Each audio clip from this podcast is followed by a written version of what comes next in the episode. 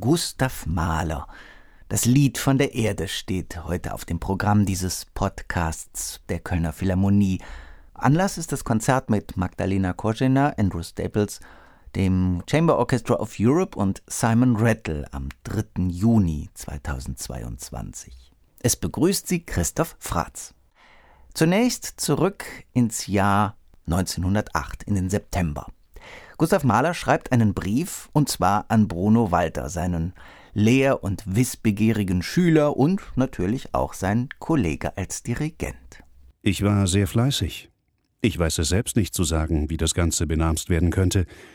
Mir war eine schöne Zeit beschieden, und ich glaube, dass es wohl das Persönlichste ist, was ich bis jetzt gemacht habe.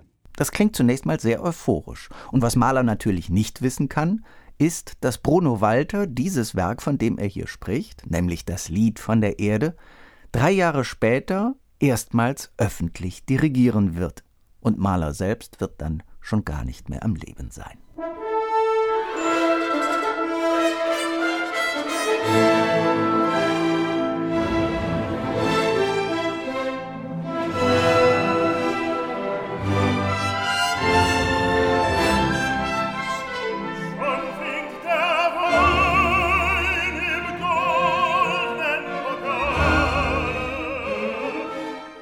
Das Trinklied vom Jammer der Erde bildet den Auftakt zu diesem originellen, exotischen, einzigartigen Werk, nicht nur im Schaffen von Gustav Mahler. Ein rauschhafter Tenor singt in grellen Farben und mit großer Ausdruckskraft.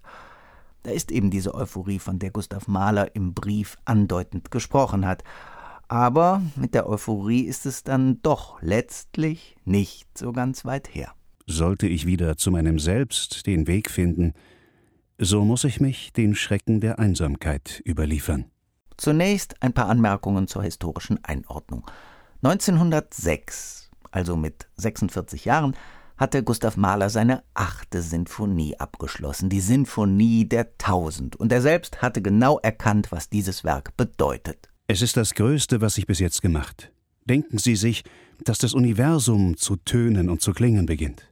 Es sind nicht mehr menschliche Stimmen, sondern Planeten und Sonnen, welche kreisen. Ein gigantisches Werk. Und was macht man danach? Ja, zunächst einmal Pause.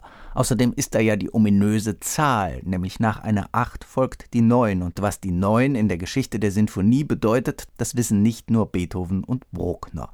Also scheut auch Mahler ein bisschen die Neun. Im Sommer 1907 folgt dann zunächst eine private Katastrophe. Seine Tochter Anna Maria, die kleine Putzi, wie sie genannt wird, stirbt mit nur viereinhalb Jahren. Erst hatte sie Scharlach, dann Diphtherie. Und der Schmerz im Hause Maler, das kann man sich leicht vorstellen, ist unerträglich.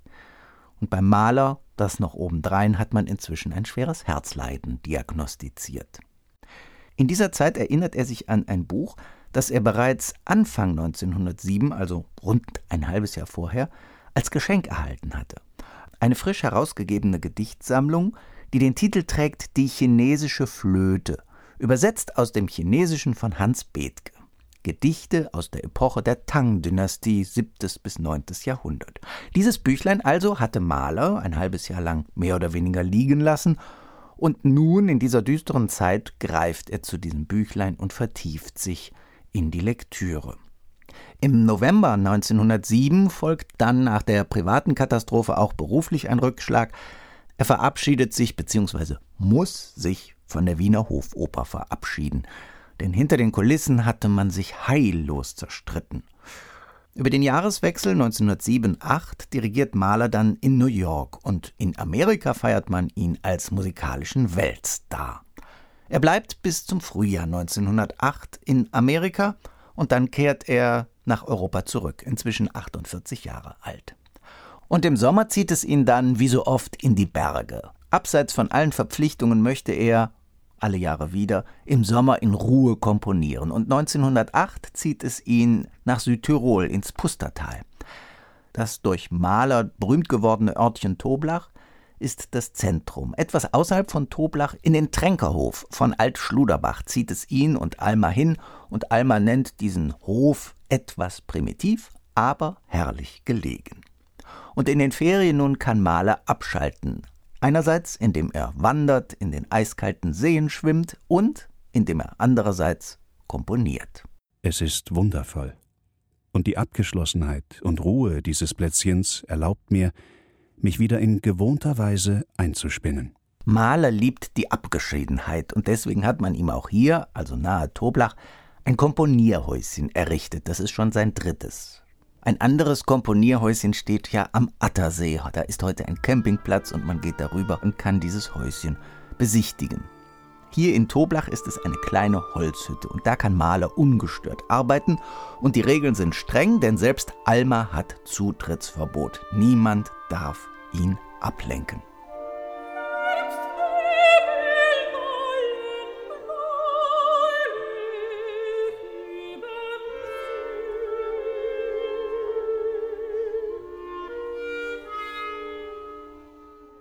Mit diesem neuen Werk, diesem Lied von der Erde, geht Mahler nicht chronologisch vor.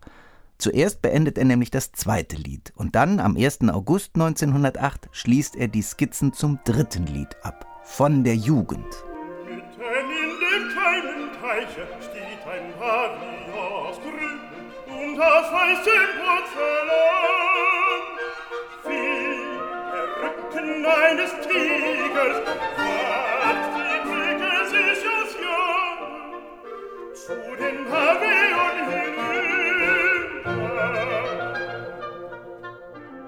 Das dritte und vierte Lied gehören zusammen, denn sie sind der Jugend und der Schönheit gewidmet. Alle beide Lieder des Überschwangs, Lieder der Freude. Und hier nun scheinen Trauer und Einsamkeit vom Sommer zuvor endlich weit weg. Das Lied von der Jugend ist auch das kürzeste, vielleicht auch leichteste von allen. Fernöstliche Einflüsse lassen sich hier am ehesten erkennen. Klingt ein bisschen wie chinesisches Rokoko, wenn man so will. Der Text handelt von Tee trinken, vom Verseschreiben und in einem Porzellanpavillon sitzen, von Wasser umgeben. Und Mahler fängt diese Atmosphäre sehr dicht ein, indem er betont lyrisch schreibt.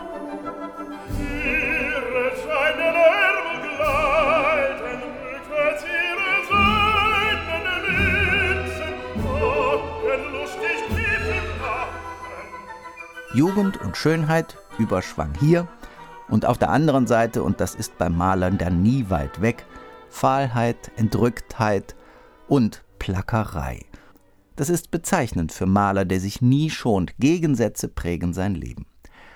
Und diese Ambivalenz von gleichzeitiger Lebensbejahung und Weltabkehr durchzieht alle diese Lieder wie ein roter Faden aufs Ganze gesehen.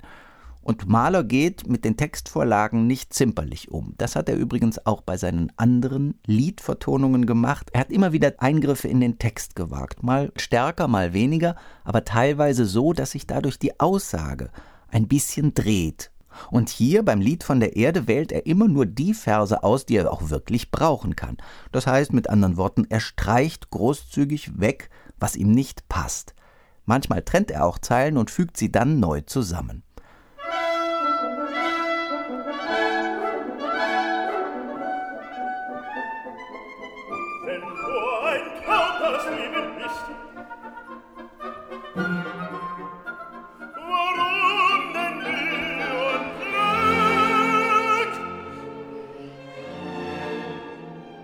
Auf das beinahe selbstzerstörerisch wirkende Lied Der Trunkene im Frühling folgt dann etwas Einzigartiges, ein halbstündiges Finale. Der Titel Der Abschied.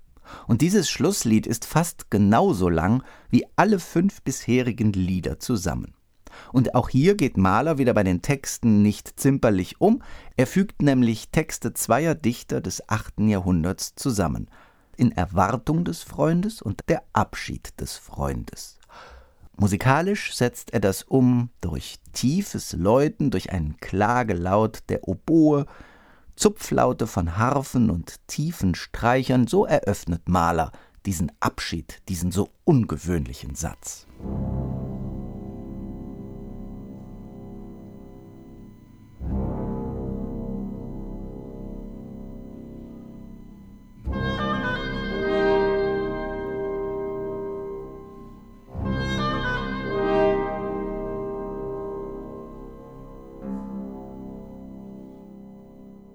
Fast anderthalb Minuten braucht Mahler, um uns diesen Grundgedanken vorzustellen.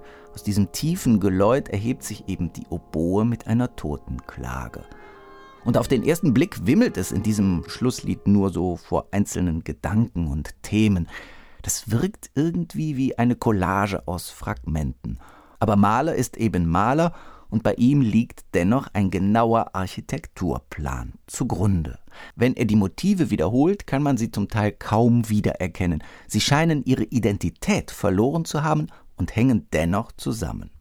Das Außergewöhnliche am Lied von der Erde ist, dass es Maler wieder mal gelingt, auch neue Formen zu entwickeln. Die ersten Lieder zogen ja vergleichsweise rasch an unseren Ohren vorüber, aber am Schluss braucht es einen unendlich langen Atem. Das gilt auch für den Dirigenten.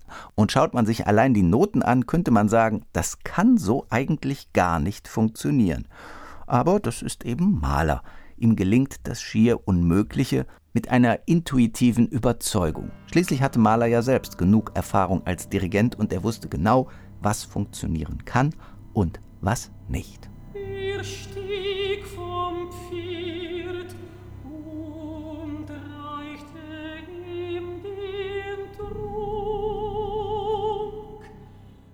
Haben Sie eine Ahnung, wie man das dirigieren soll? Ich nicht. So soll Gustav Mahler einmal zu Bruno Walter gesagt haben. Und? Was glauben Sie? Ist das überhaupt zum Aushalten? Werden sich die Menschen nicht danach umbringen? Die Gewissheit des Todes rückt in diesem letzten Lied immer näher. Sanft, aber unausweichlich. Aber auch nicht so ganz bedrohlich. Mandoline und Celesta kommen hinzu und diese Instrumente sind beim Maler immer Klangsymbole einer gewissen Weltentrücktheit.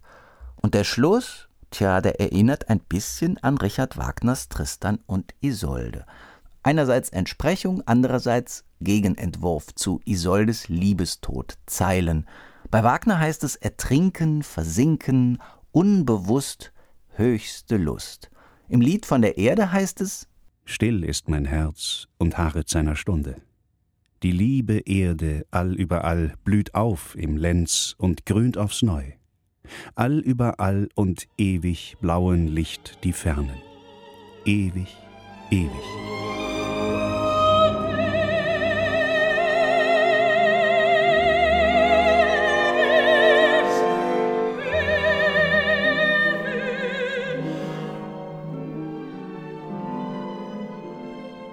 Die Uraufführung findet dann am 20. November 1911 in München statt. Wie schon gesagt, unter der Leitung von Bruno Walter.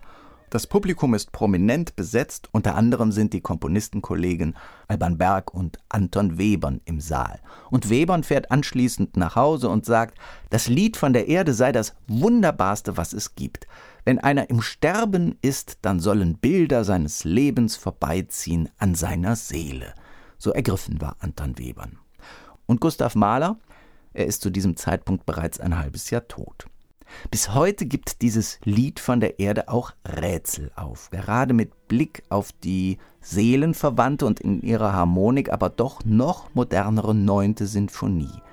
Mahler verschränkt hier auf fast symbiotische Weise zwei Gattungen, das Lied und die Sinfonie, und hebt dadurch das Ganze in eine neue Dimension. Eine solche Vokalsinfonie, ein sinfonisches Lied hat es bis dahin noch nicht gegeben. Und am Ende, und das ist das Besondere, am Ende von der Abschied scheint die Form letztlich auch egal. Alles löst sich auf in Stille.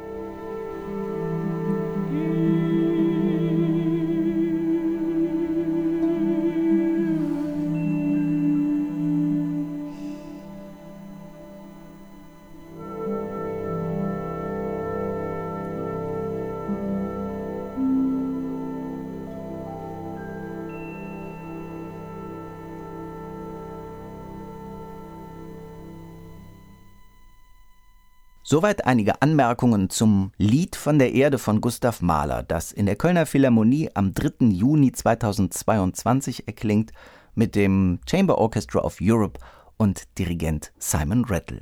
Fürs Zuhören bedankt sich herzlich Ihr Christoph Fratz.